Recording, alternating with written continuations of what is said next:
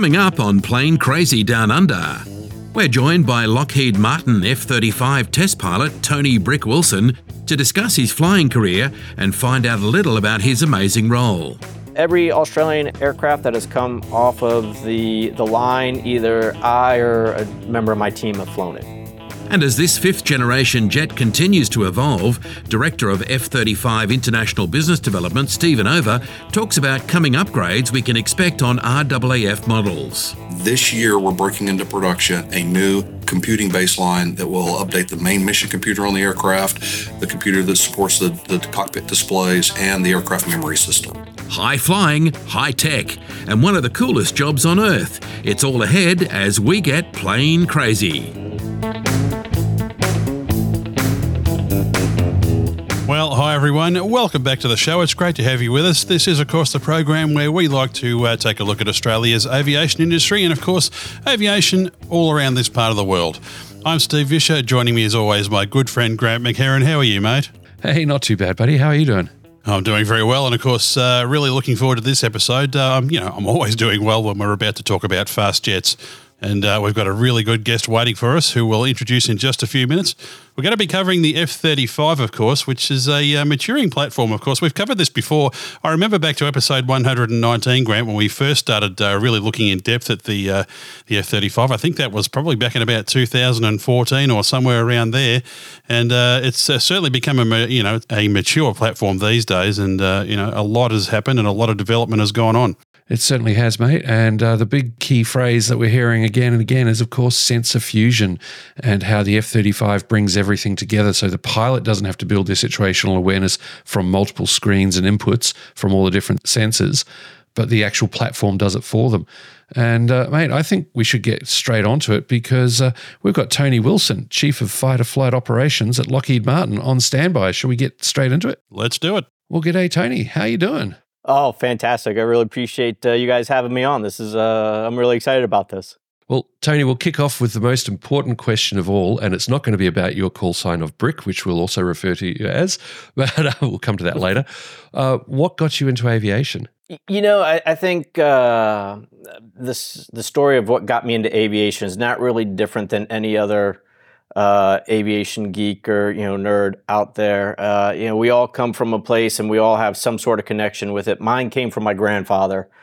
Uh, my grandfather had a love of aviation, and from as long as I can remember, uh, he used to take me to the airport, and we would watch, sit there and watch planes, and we would bond over it. Uh, and, but I can tell you the moment uh, that was solidified for me of when I would pursue this career. I grew up in South Florida, in uh, the early and mid 70s. And we took a trip up to Kennedy Space Center before the space shuttle had uh, been flying. But they had a life size model of the shuttle parked outside of the rocket assembly building. And I can remember coming around the corner and, and looking at this awesome machine. And I turned to my teacher and I said, Hey, how do I get to fly that? And she's like, Well, Tony, you have to be one of the best test pilots in the world to get to do that. And I was like, ah, I can do that. Now, I'm not saying I'm the best test pilot or one, even I'm a mediocre test pilot at best, but that was what really uh, propelled me into this career. Because Florida really has a really rich aviation uh, scene there, doesn't it? I mean, there's, there's there's so much going on in aviation there. It's probably hard not to get hooked if you live there. Yeah, a- absolutely. You have Kennedy uh, Space Center, uh, multiple uh, service bases. You know, MacDill, Homestead, uh, Fort Lauderdale International used to actually be a, a naval air station uh, way back, right? And um, you know, pick almost any uh, aerospace industry. they they've got some presence in Florida. Absolutely. So, living in Florida, you you you got the bug. Can you step us through your career to date? Absolutely. So I actually started off my career at the age of 19. I enlisted in uh, the U.S. Navy, and that was a result of me not being the best student uh, coming through high school or uh, my first uh, attempt at, at university. And uh, the Navy sent me to nuclear power school where I learned to run nuclear reactors. Uh, I did that for a couple years on a, a fast attack submarine when I was uh, where I was fortunate enough to uh, earn a slot in an officer program. So I went off, uh, went back to university, did much uh, better this time, earning a, a, bachelor's degree in mechanical engineering, and then uh, off to flight school in Pensacola, Florida. Uh, I took to flying, you know, very naturally. I did very well in, in flight school and earned a, a jet slot. I went on to jet training, which I did in Meridian, Mississippi earned my wings of gold and went on to fly the F 18C. So, uh, did that, uh, went through training to at what we call the, um, uh, the replacement air group, um, the, the uh, training squadron, and then reported to VFA 87 for my first fleet squadron. Uh, while I was with VF 87, uh, we deployed in support of uh, Operation Iraqi Freedom. I was flying off the USS Roosevelt at the time. Uh, at the completion of that tour, uh, again, I was fortunate enough to uh, be selected and earn a slot for Navy Test Pilot School. the Navy sent me off to earn my master's in aeronautical engineering first, and then off to test pilot school. I did that for a year. Uh, upon com- uh, completion and graduation of test pilot school, my first assignment was to work the F 35 program. A very fortunate uh, project coming out of te- you know test pilot school, brand new test pilot. Uh, I did that for uh, about three years and then returned to the fleet, uh, flying F 18Fs, Super Hornets, uh, forward deployed in Japan off the George Washington. Uh, did uh, we lived uh, in Japan for two and a half years and returned back to the test community, back to the F 35 program, where I was heavily involved in uh, testing both the F 35B and the F 35C, but primarily the F 35C, specifically uh, preparing the aircraft to go to the aircraft carrier. Uh, which culminated in me getting to take the F 35C to the USS Nimitz in November of 2014.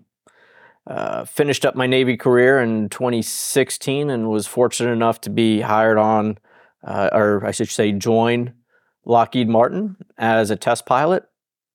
And in 2018, uh, I was selected to become the chief of fighter flight ops. Uh, still get to fly the F 35, but now I, I, get to lead a fantastic team of pilots, all of the fighter pilots that are currently flying for Lockheed Martin. So uh, F 16, F 22, F 35, and whatever special projects that we have come up. Fantastic. It's a tough life. yeah, they let me wear a flight suit to work, and I still get to fly high high performance machines. So, yeah, best of all worlds. exactly. So, a quick side question then: uh, Did you have much to do with Billie Flynn? yes, I know Billie very well. So, Billie and I uh, overlapped at Pax River. Uh, when I showed up as a uh, during my second tour as an active duty uh, Navy pilot, he was working for Lockheed at the time. Uh, so that would have been 2013. Uh, we worked uh, closely together on the F 35 program then. And then, you know, naturally, when I joined Lockheed Martin, yeah, I continued to work with Billie until he his retirement. And I forget the exact date, you know, 2018, 2019 timeframe. Cool. Yeah, we've had him on the show before. I ran into him at um, Avalon, so I'm hoping to. Okay. You know, we're, we're going to see if we can get him back on. He's quite happy to chat with us again. So we obviously didn't scare him off last time. but, but so you've mentioned that you were primarily on the 35 Bravo and Charlie when you were at uh, at the Navy test pilot, but I guess now you're flying all variants, aren't you? I fly all three variants at Fort Worth. Our role here at Fort Worth is to take each and every uh, aircraft as it rolls off the uh, off the factory floor and uh, take it airborne for the first time. So in this capacity, you know the the A model and the C model. The A model being the the Air Force uh, model, conventional takeoff and landing from runways, and the C model, the Navy version, the uh, CV variant. We fly two flights uh, on each of those. Uh, the B model, uh, the STOVL, the hovering aircraft, that gets uh, a third flight. Uh, but on all three variants, the first flight, we are primarily checking out the vehicle systems, right? Is the aircraft uh, built to the quality that we expect and demand uh, from Lockheed Martin to make sure that we're sending the best aircraft out to, you know, the warfighters, the men and women that are going to take this into to harm's way. The the subsequent flights are used to check out our mission systems, which that's really where the magic of the F-35 uh, resides in our mission systems and sensor fusion. So we want to make sure that, that that's all working properly in, integrated uh, per design. And then, like I said, that B model gets a, a third flight just to check out the STOVL systems. One of the one of the selling points that uh, people like Billie Flynn have told us about in the past when, we, when we've interviewed him is um, the idea of, of making transition into or even variations between the three different variants very very similar and making it easier for the pilot when you're the STOVL aspect of the B model of course aside are they, very different to fly between the three or are they when you get in is it something that's actually really seamless for you to, to really adapt to it's seamless. And I think that's one of the fantastic things that Lockheed Martin did with the F 35. Whether I'm in an A, a B, or a C, uh, they all fly almost identical. The mission systems are identical. So when I'm employing the aircraft, you know, I'm, I'm solving tactical challenges with it. It's it's the same, right? Really, the big difference is, you know, how they take off and land and how much fuel they carry. The, the A model carries about 18,000 pounds. The B model carries about 13,000 pounds. You, know, you give up uh, some fuel for the lift system. And then the C model, because of the uh, the larger wings, you get a little extra uh, fuel, about uh, 18,000 pounds, uh, 19,000 pounds. And flying the B model, I mean, is is that a heavier aircraft, or is is is one compensated from the other in terms of less fuel versus the extra weight of the lift fan? So the the flight control system that our flight control law engineers put into this aircraft, it's it really carefree handling. So you really don't notice uh, any shift in CG or really the difference in weight. They all fly uh, almost identical, you know, and that's that's really a strength because we're already seeing it on the U.S. side with pilot exchanges, Air Force pilots going and flying different variants, you know, uh, Navy and Marine Corps pilots flying different variants. And, and then even within, you know, our allies, you know, I think it was just last year we had uh, U.S. Marine Corps B models flying uh, with the Italians off of their carrier, right? Because it's the same aircraft. So I've been fortunate enough to get into the uh, cockpit demonstrator that was going around air shows and and um, you know demonstrations and things like that, and just flying it with that big screen of multi screens made up in front was pretty amazing. But I never got the chance to try an F 35, even a demo helmet, to see what it was like from the inside. How was that transition? Uh, getting into the, the the helmet and transitioning into the F 35. What did that? What was that like? So the biggest thing that pilots will first notice. So I flew the JHMCS one. Mm-hmm. Uh, I have not had the opportunity to fly the Joint Helmet Mounted Cueing uh, two, uh, but I also believe uh, that's a monocular. So I went from a monocular system, one projector, mm-hmm. to uh, a binocular system in the F thirty five helmet. So that took a, I was surprised that, that took a little bit of getting used to training your non dominant eye to, uh, you know, take in the symbology. With that being said, it, it's still a quick transition, right? So, uh, one of the things that pilots will first notice is the F 35 helmet is probably the most comfortable helmet that a fighter pilot gets because one, it's custom fit to your, your head. When a pilot is selected, to uh, fly the F 35, one of the first things they do is we send them to what's called the pilot fit facility, where uh, they put a latex cap over their uh, over their head, and their head is scanned uh, to map out all the ridges and divots and bumps and you know irregularities that we all have on our skull. Fortunately, they can't, you know, there's no scanning of mental state because it probably would let me fly. But uh, but then that information is sent off. Your um, your pads are uh, custom cut. They're sent back, and then you uh, come back the next day and you put the helmet on. They cut your visor so it's custom fit to you. They make sure that there's uh, no hot spots or whatever. You know, so a little tweaking of the the pads themselves. So it's the best fitting helmet that I've ever worn. You have uh, active noise reduction in the ear cups. So that that's fantastic. You know, it's uh, like flying uh, uh, really reduces a lot of the noise. Mm. Um, but there is a there is a transition. The uh, the pilot will spend uh, the next couple of days tweaking the helmet uh, and uh, exactly where the displays are to make sure that it is uh, it's zeroed in, right? Because if you compare it to, say, you know, the JHMCS, the field of view that is projected is much wider than the field of view that is projected on an F-35 helmet. If there, you can uh, see pictures out there where the display, the actual size of the display, it's not much larger than the human pupil, right? And, and and that's by design, and that's another reason why the helmet has to fit so good because you can't have this thing jostling around on your head under G's or or whenever. That that symbology has to be available to you at at all times. Uh, the symbology is focused for what we call infinity. So it's just a, a, seamless transition as far as when you're flying, the symbology overlaying with the outside world.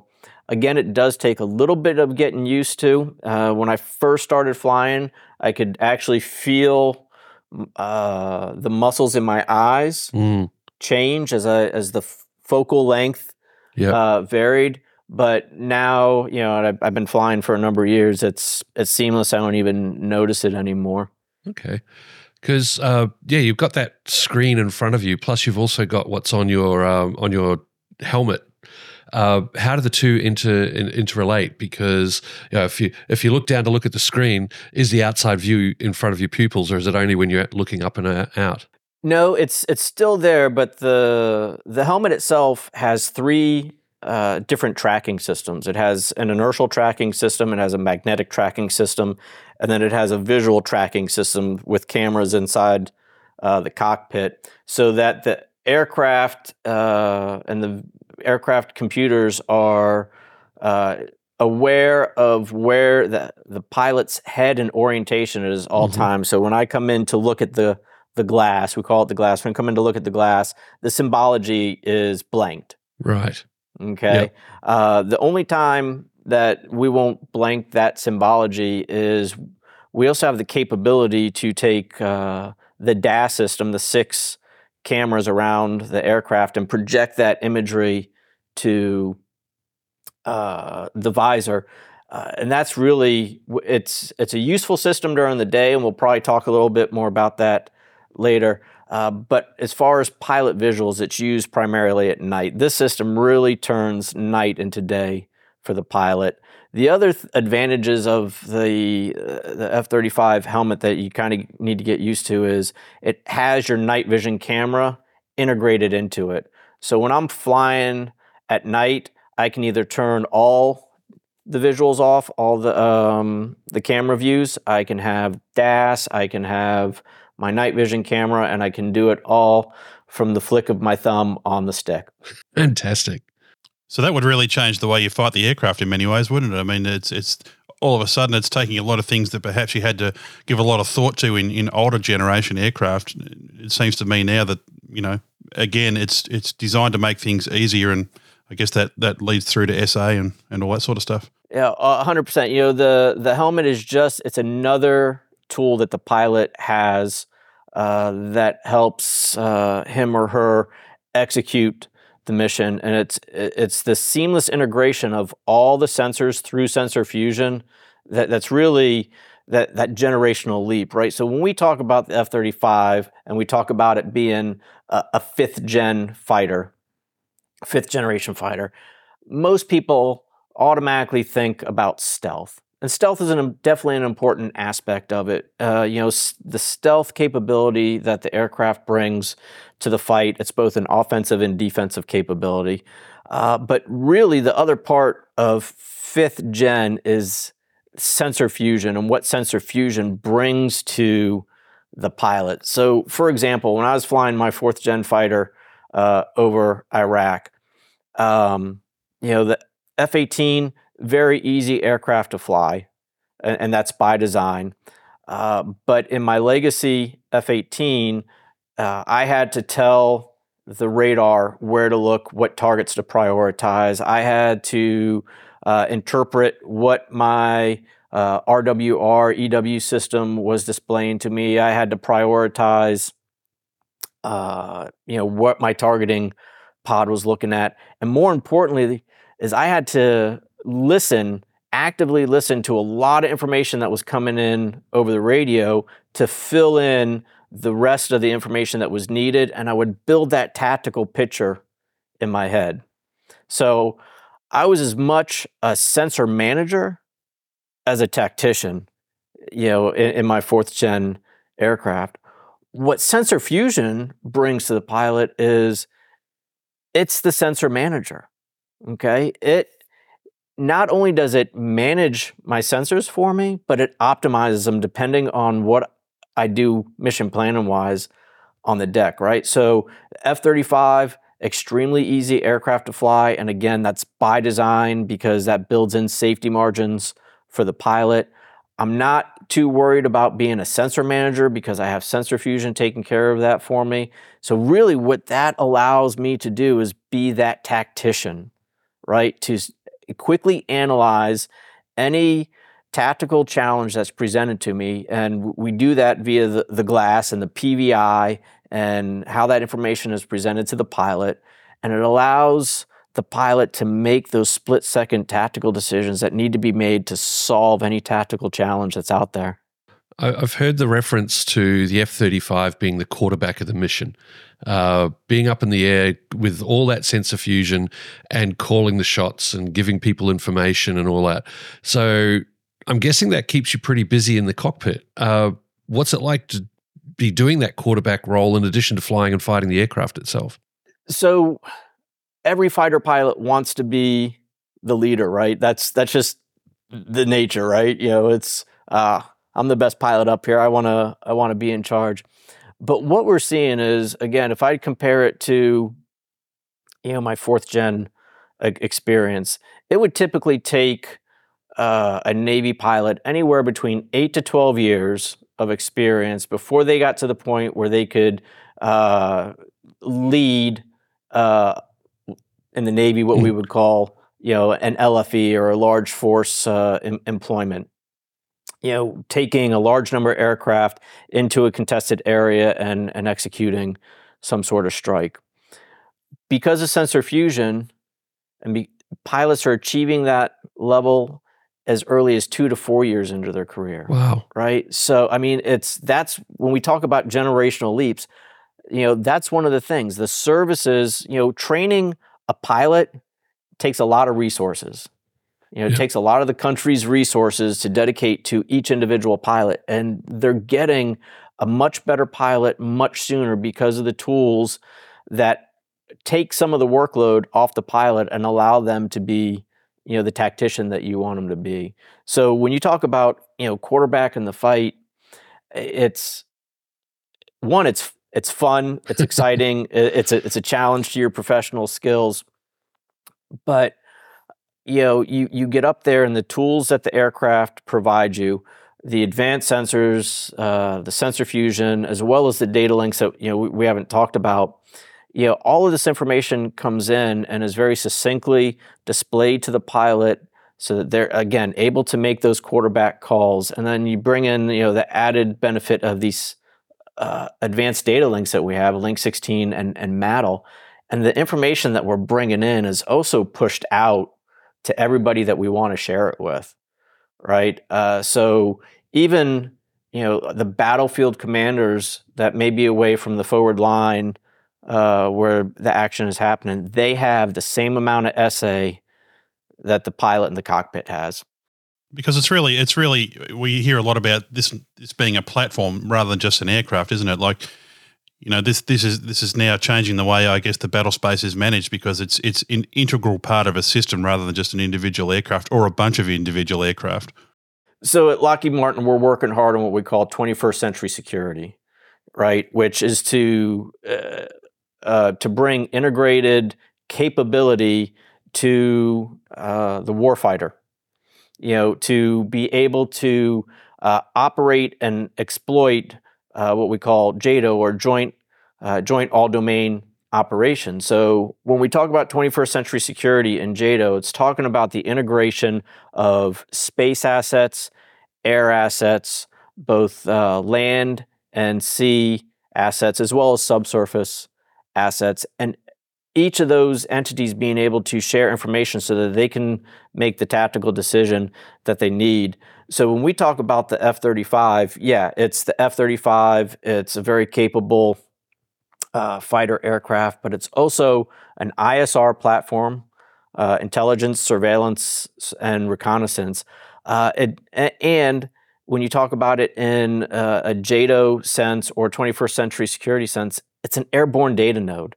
It's about you know battle management uh, or not battle management but information management because one of the other aspects i failed to mention when i talked about the aspects of, of, of JADO right and you know space air surface subsurface but also cyber mm-hmm. right and that's you know having an airborne uh, data node you know just adds to that capability and that's what the f-35 brings okay so uh, I mean, you're like you're sounding like a mini AWACS right there, like a, a, small E7 or E3. um, so, how does the F 35 plug in with those AWACS platforms? Like in the Navy sense, you've got the E2. How does it supplement uh, for the Air Force talking to the E7, the Wedgetail? What's what's involved there? You're not taking over, but are you able to give them more information than that otherwise have? Um, we we are um, just because of uh, the sensors and the spectrum that our our sensors operate in. Uh, and again, it's because of Link 16 and being able to to pass that information. So when you think about it, you know, if I have uh, you know a satellite with a certain capability in a certain part of the you know EM spectrum or visual spectrum or whatever, and the F-35 brings a, a, different part of the spectrum, you know, to the solution and maybe a ground-based radar, you know, and we're able to feed all of this information in, and you know, it it's a force multiplier is what it is. Our special guest this week is Tony Wilson, Chief of Fighter Flight Operations at Lockheed Martin. Stick with us, folks. We'll be right back after this.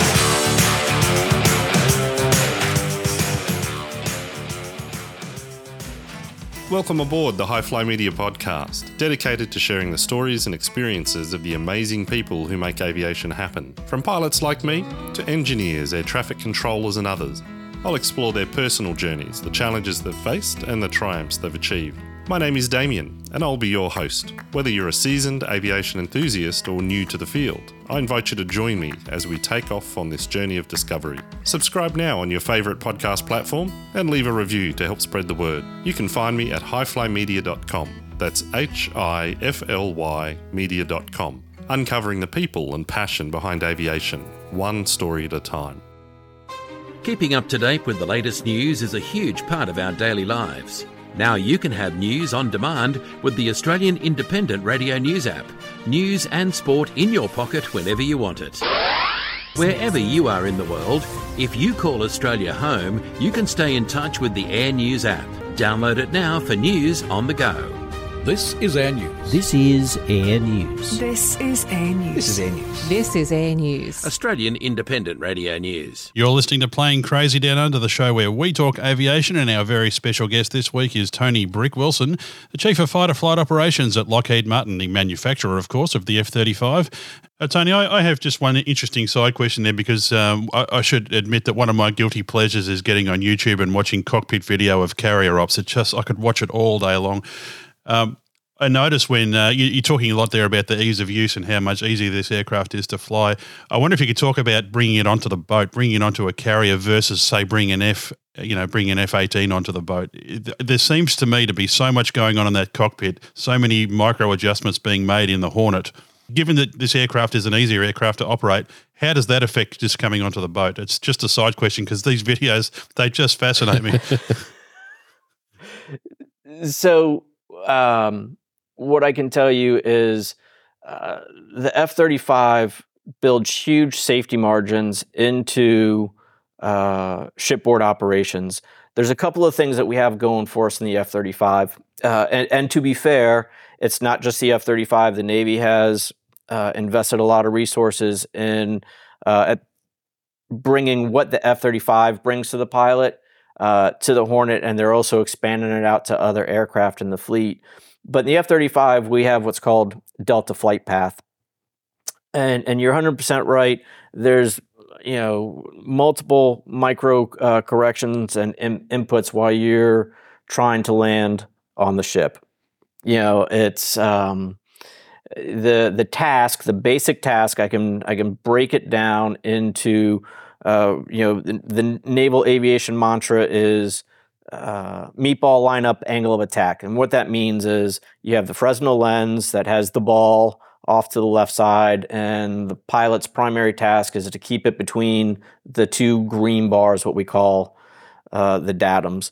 The lineup is to make sure that you are on center line because the landing area on an aircraft carrier is not that big and there's aircraft parked on either side of the landing area so you really can't afford to be you know off by very much and then angle of attack an angle attack, you know, it's it's speed.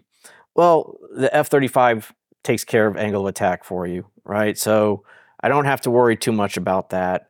Um, and now with Delta Flight Path, it automatically, once I'm on glide slope, I can engage it and it will capture and hold that three degree glide slope for me. Wow. Not only does it do that, but normally where the younger pilots will get themselves in trouble is and and I did, you know, uh, many times uh, trying to come aboard the boat, is you get so focused on uh, glide slope that lineup will fall out of your scan, and you'll you'll pick up a drift one way or the other. And the LSOs they'll they'll give you you know a couple of seconds to see if you're going to correct it, but if you don't start to correct it, they'll tell you, hey, you, you need to come one way or the other.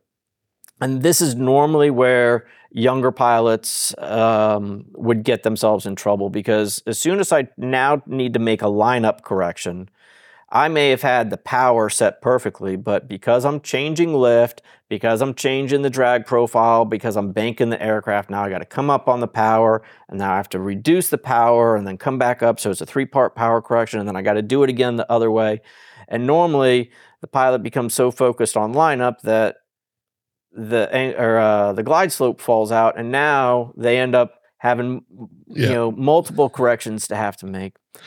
Well, Delta Flight Path and what's called in the F-18 Magic Carpet, mm-hmm. it helps the pilot out tremendously because if I start to uh, drift one way or the other, all I have to do now is put in lateral stick input to make that lineup correction, and the plane takes care of everything for me. It takes care of the power.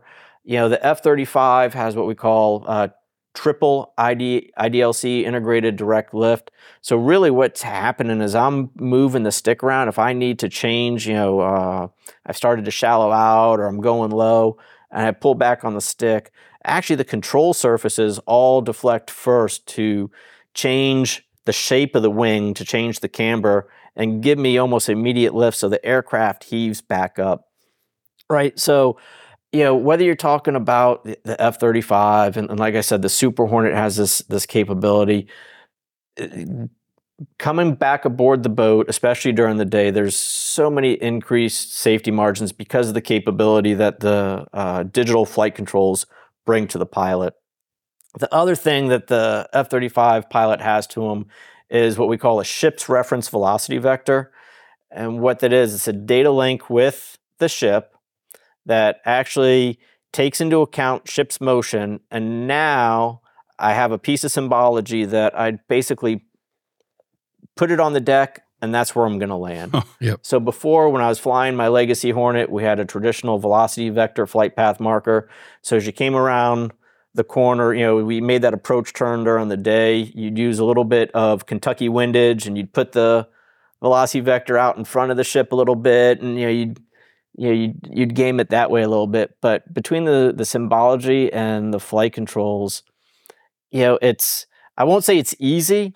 And I, I used to say this when I flew, you know, the Legacy Hornet that I would do anything that the Navy asked me to do for free except land at the boat at night.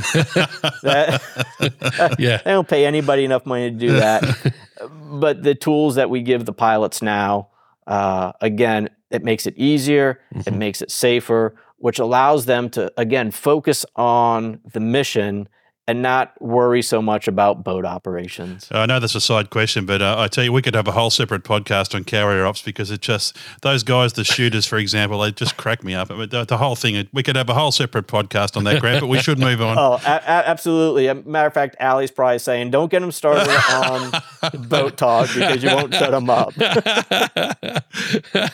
well, let's uh, shift on to a slightly different question then. And you, you touched on that briefly about uh, the sensor fusion changing how you do things. Um, so, how has sensor fusion changed the way you plan and execute missions, for example? I'll make a bold statement and say that it hasn't. There you go. Okay. Um, because both uh, the US uh, way of mission planning and, and, and, and prepping for a mission, uh, as well as you know our allies, we you know we, we all share that in common. And whether mission planning is always intensive, you're analyzing where the target is, what where the threats are, what the threats are, um, what are the threats vulnerabilities to my strengths, and how can I exploit that? What are my vulnerabilities to the threat, if any, and how do I defend against that? Right. So all of that goes into mission planning. Sensor fusion.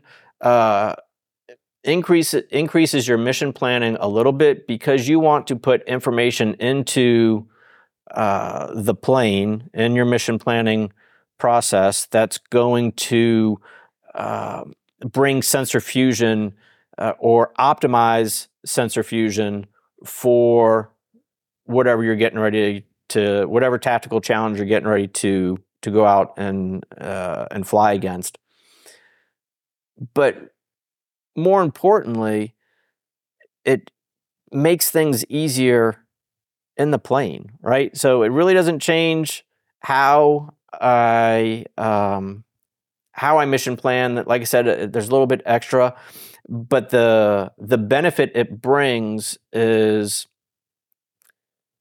flexibility. And what I mean by that is if the scenario doesn't go how I expect it to, and 99% of the time the scenarios don't go how you Mhm. expect them to, Yep. there's additional threats or additional capability out there. Yep. It allows the pilot to change their game plan on the fly. And, and and change that game plan with ease. And again, it goes back to what I was saying about you know the difference between taking eight to twelve years to attain a certain tactical level and attaining it now in two to four. Okay, because yeah, we all, we all know von Clausewitz, no plan survives first contact with the enemy, and uh, the other one that a, a wing commander I used to work with uh, was frequently saying to me was, "Grant, have I told you that flexibility wins wars?" Uh, which which was often a signal that he had done something that I needed to correct and fix. But you know, uh, but yeah, those those two things. So yeah, I, I could see what you're meaning there. That flexibility, that power uh, of information and ability to adapt is is critical in a especially in a dynamic war env- well, environment, let alone war. But any environment that we're doing, even even a training mission, is quite dynamic. So fantastic stuff. So I'm going to go for bring us back into the cockpit. And we've got the helmet. You've told us a lot about how that all, that all works and how you got the screen, um, the glass, as you said. Uh, how does all this information get presented to you, and and how do you identify key items at various points? Uh, I, I imagine that oh, you're being illuminated by a radar is probably a higher priority than um, exa- right now than how much fuel you've got, things like that. But but how is that presented? Uh, You see the the videos of the Super Hornets, and they've got screens everywhere, but you've just got that the glass and the helmet. So let's talk about the glass for just a second. It's actually two different displays. Okay, and we do that for redundancy and safety so that if you lose one display, you still have another one. But the glass itself can be broken up into uh, four portals. Um, and each of those portals can either have one display on it or uh, one larger display and two smaller ones. I can expand it out so that I've got, you know, the display going across two portals. right? So I have multiple ways that I can configure the the glass for whatever the mission is. You think of it like you know an iPad or an iPhone as far as you know be, being having that flexibility. Additionally, the F35 has five different uh, modes in it. We have navigation, air to air one, air to air two, uh, dogfight, and air to surface. And each of those five modes, I can set up my displays uh, again however I want it. So I set it up on uh, on on deck, and matter of fact, we're getting the capability to actually set it up in mission planning, so the pilot doesn't even need to worry about setting it up on deck. So the displays are already optimized for your mode, and your mode is tied to whatever your task is, and it's obviously in the name of the mode, right? So air to air one, air to air two, I'm doing some sort of air to air mission, dogfight, you know, I'm mixing it up, and air to surface, I'm executing, uh, I'm prosecuting a target on the ground. Now, whether you're talking about you know the glass and uh, you know the F-35 and a fifth gen fighter, or you know any of the other fourth gen fighters out there, one of the first tasks that a pilot needs to learn is their scan. Mm-hmm. Where am I looking for what information and when? Yep. Yep. Right. So it because it's it does me no good to be looking at my T FLIR imagery if I'm trying to figure out, you know, from uh, you know EW or uh, uh, energy waves coming off an aircraft, uh, you know, to help me identify it. So it's a matter of learning where to look and and when to look. And again, technology is is advancing, right? And there's uh, systems out there. They're not in the F thirty five uh, yet. It's you know still being tested on you know multiple different helmets out there. But not only you know I have a camera, a mission replay camera in the helmet, so I know where the pilot's head is looking.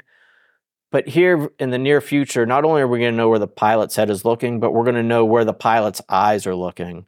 And that's just going to aid in that training aspect, right? So the instructor pilots are going to have the capability to come back and be like, "Oh, yeah, your your head was in the right place, but you were looking in the wrong place."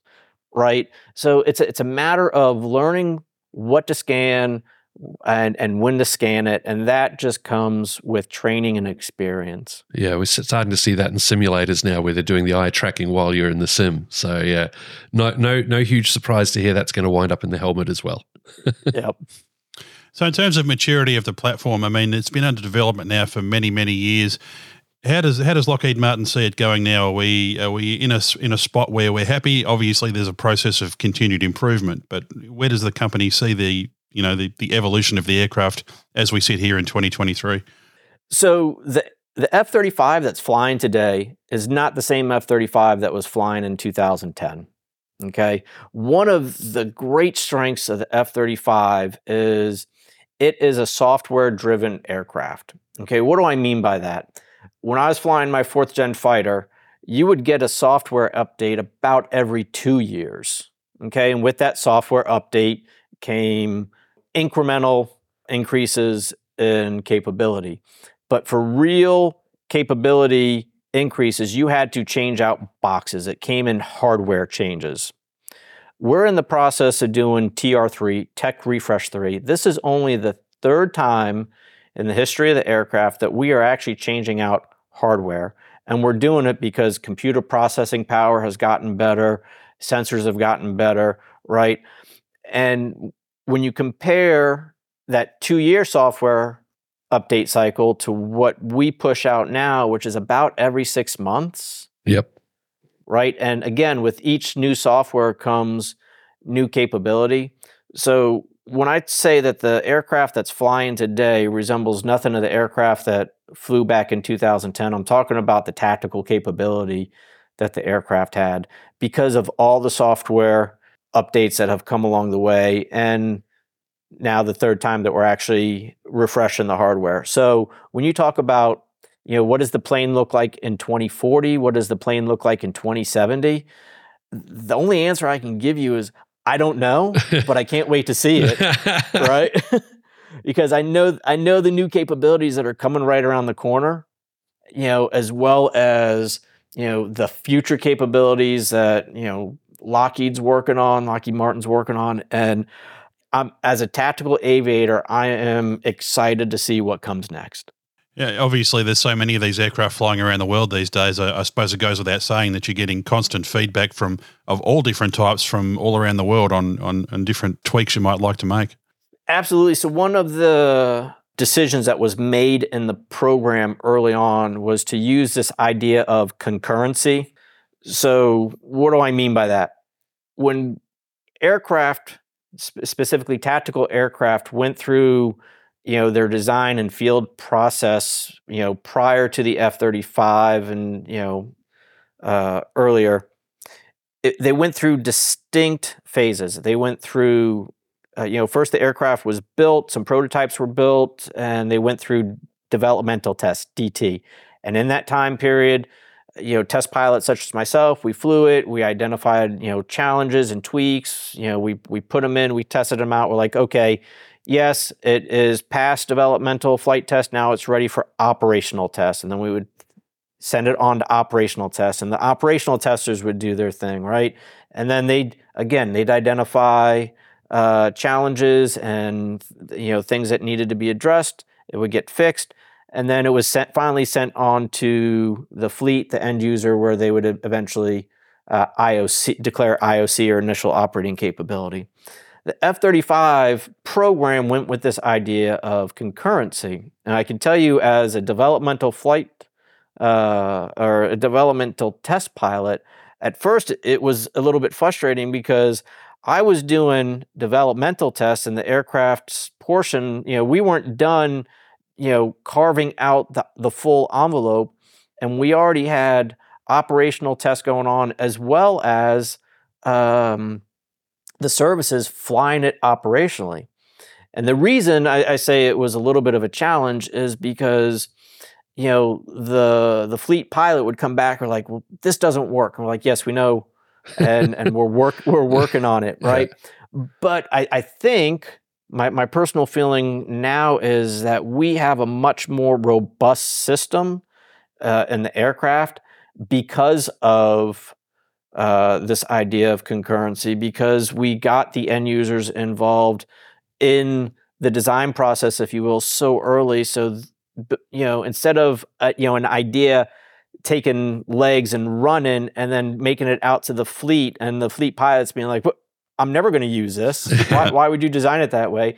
They were able to identify that earlier, right? So, and, and it's not just the U.S. Uh, services; it's every nation that's been part of the program, whenever they come onto the program, you know, they start integrating into these processes that we have to help develop the aircraft and make sure that when I make the statement that the F 35 is the most capable, the most survivable, uh, the most connected fighter flying on the face of the planet today, I can say that with confidence because I have however many pilots and country services to back that statement up. Yep. And uh, for instance, you've got ACURL, the Australian, Canadian, UK uh, reprogramming lab, which, uh, yeah, that's a, a, major thing that's going on in the US at the moment where these non US Five Eyes groups are, are doing their, their specific programming to help develop. So that does lead into the question, the one that we're, we're being from down under that we've got to ask is uh, have you had much to do with the, the RAAF both personnel and aircraft and so on. Have you tested any of our aircraft? Have you engaged a lot with Australian personnel? So uh, I'll answer that in two two parts. Um, every Australian air, aircraft that has come off of the the line, either I or a member of my team have flown it. So um, as far as integration and interaction, um, with the Australians, unfortunately, uh, no, I, I, haven't. As a matter of fact, um, it's still on my to-do list to actually make it down to Australia. Uh, I was in uh, I was in the U.S. Navy. We were doing an exercise in Australia down in uh, Tindal, and uh, that's actually that's that's where I, I earned my mission commander qual. That you know, leading uh, large forces, uh, you know, into tactical scenarios. And we were uh, supposed to stop in Australia, and I was super excited. This was going to be my first time, and the port call got canceled. Oh, no. So, so Heartbreaking. I've flown over. Uh, I've flown over your country. I've uh, I've dropped um, you know practice ordnance Mhm. on uh, on your ranges, but I've never had the opportunity to actually come down and enjoy the culture. Well, we need to Oh. rectify that. I think Yeah, so. absolutely. I will have to talk. We, we we will have to have a chat with Ali at the end of this uh, this recording. So, Tony, uh, just as we uh, come to the end of our time here, um, we, we never got around to asking you about your call sign, Brick. And of course, we have to ask every fighter pilot uh, that we come across uh, how they came across their call sign. And, and can you give us the PG version? Yeah, the PG this- version, yeah. yeah, yeah. This this does go out to radio and kids. So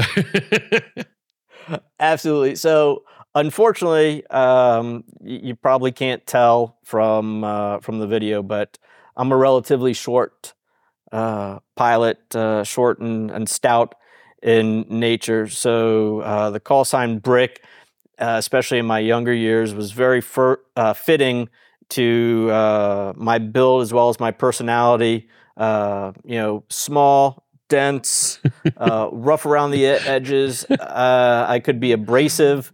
Uh, trying to get me to change uh, my mind on anything uh, was like pushing on a, a brick wall because uh, some people say I have a tendency to be stubborn. I disagree, but uh, the uh, the other uh, the other story again with uh, being short, uh, we carry uh, basically an external hard drive Mhm. from mission planning out to the jet, uh, and we call that uh, the brick. So one of the running jokes was, "How many bricks did I have to sit on so I could see outside the cockpit?" oh, such a cruel industry. oh, it is. It is. You, Yeah. mu- you got to have thick skin. Oh yeah, and and not just for the debriefs. well, Brick, thank you so much for coming on the show. This has been awesome. Uh, really appreciate you taking the time, and very conscious of the fact that we're almost at seven p.m. on a Friday evening your time, so that bourbon is just around the corner because we're going to wrap it here. Absolutely. Hey, I had uh, a lot of fun. You know, if I can't be uh, flying, then talking about it's the next best thing. So I really appreciate the opportunity. Thank you.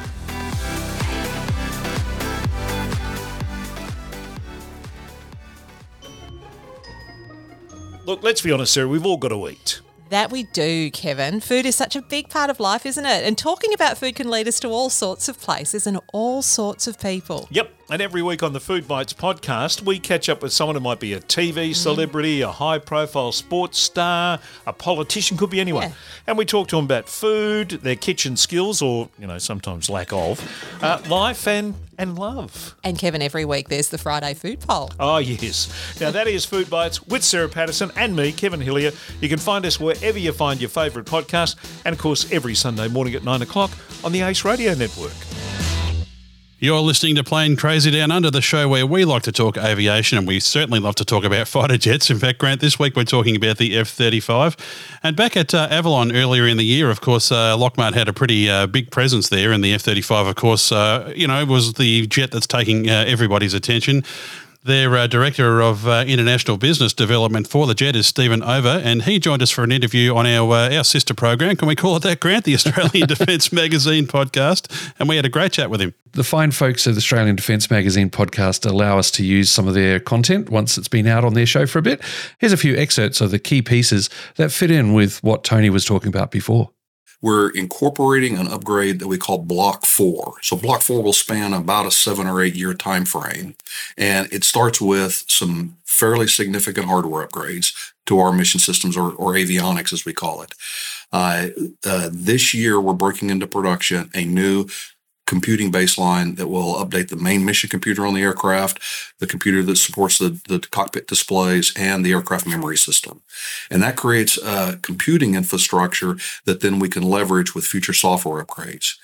We're also incorporating a next gen uh, distributed aperture system, this infrared camera that's positioned around the airplane that allows the pilot to see hemispherically in infrared. And uh, that new sensor, it was it was principally put on the airplane to reduce cost and be uh, more supportable, but it's going to have about a two x improvement in detection range and detection performance. It's just a benefit of modern technology.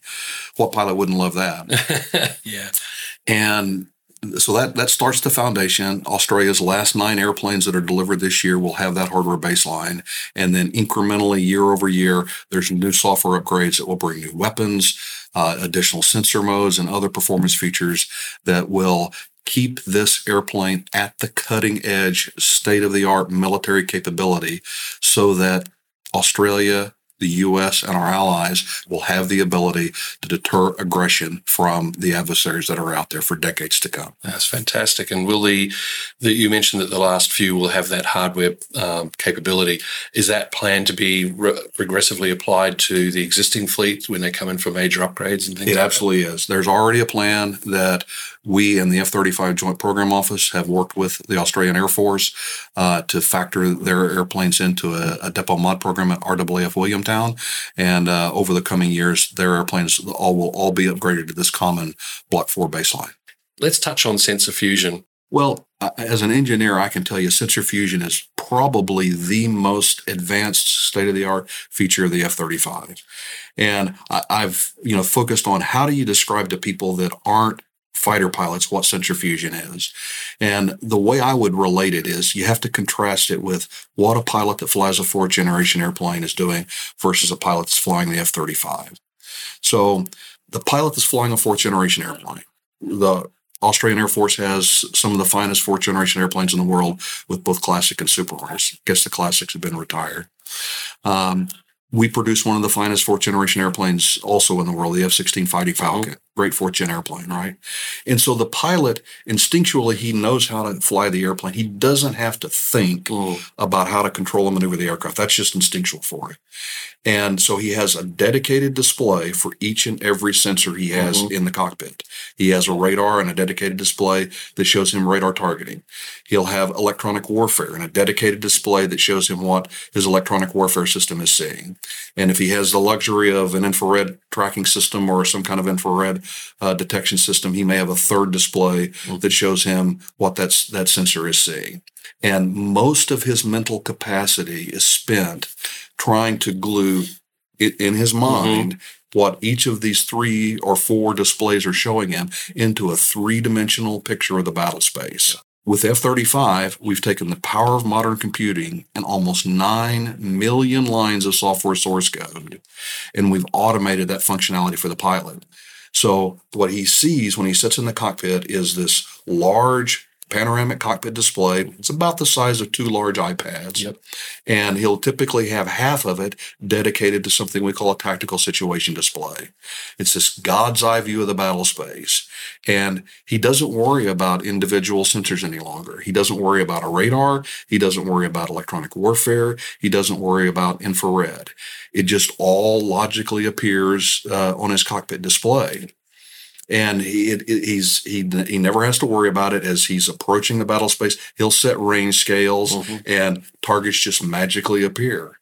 Uh, pilots that, that have transitioned from fourth generation airplanes into F 35, they will also tell you one of the things that's the biggest surprise to them, not only is how well sensor fusion tells you where everything is in the battle space, but how well the intrinsic features in the airplane also derive combat ID. Yep powerful, powerful performance from from the airplane, right? So you not only know typically where everything is in the battle space, but for the most part, you know what everything is yeah. as well. Yeah. And so if you're flying the airplane, it's a significant workload reducer. You're not trying to create a mental image of the battle space. You have this very logical view. And so the pilot becomes a tactician. Mm. And what we're seeing as this airplane is being put in the hands of seasoned military pilots is even young first lieutenants, second lieutenants that have just transitioned to the F 35 are able to be battle space commanders. Yeah. Because they have the bandwidth, they have they have the omniscience of what's happening in the battle space. They're making fourth generation airplanes better that are collaborating with them. Well, there you go. And of course, uh, Grant, you can find uh, the full interview there in episode 42 of the Australian Defence magazine. You can find that at uh, australiandefence.com.au. And uh, we do thank them for allowing us to use that audio in this program. Uh, of course, we do very proudly produce that program on their behalf. So it's, it's always great to be able to, uh, you know, get some content out and run it in this show as well. Fantastic. Certainly is, mate. And uh, a lot of fun producing the Australian Defence Magazine podcast as well. But, uh, mate, it does cover more than just aviation. But I think this episode has been chock full of, of content, as our friends in the US would like to say. And uh, it's probably time we start looking at wrapping this one up. We do indeed. Uh, thanks very much for joining us. Of course, uh, we'd love to hear what you think about the F 35. Lots of people have lots of things to say about it. We certainly hope that programs like this allow people to get a, a much more detailed uh, view on just what's going into that jet and, and, some of the amazing technology in it. It, it really is amazing.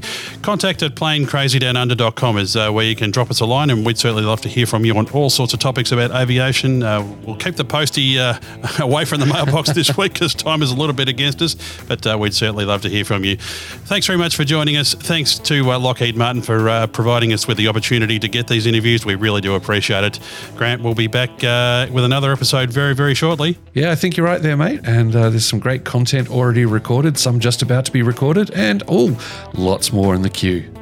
we'll be back very soon. Of course, the Gold Coast uh, Pacific Air Show has just been uh, run as we uh, as we record this one. We'll have a wrap up of that show in the next episode. So uh, keep an eye on the feed. Steve Visscher and Grant McHarg wishing you very safe flying, folks, and we'll talk to you again very soon.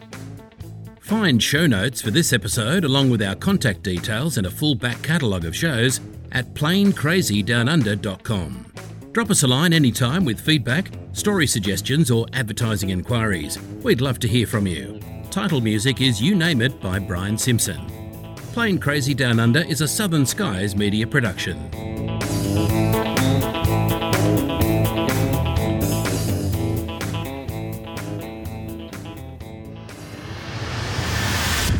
Southern Skies Media.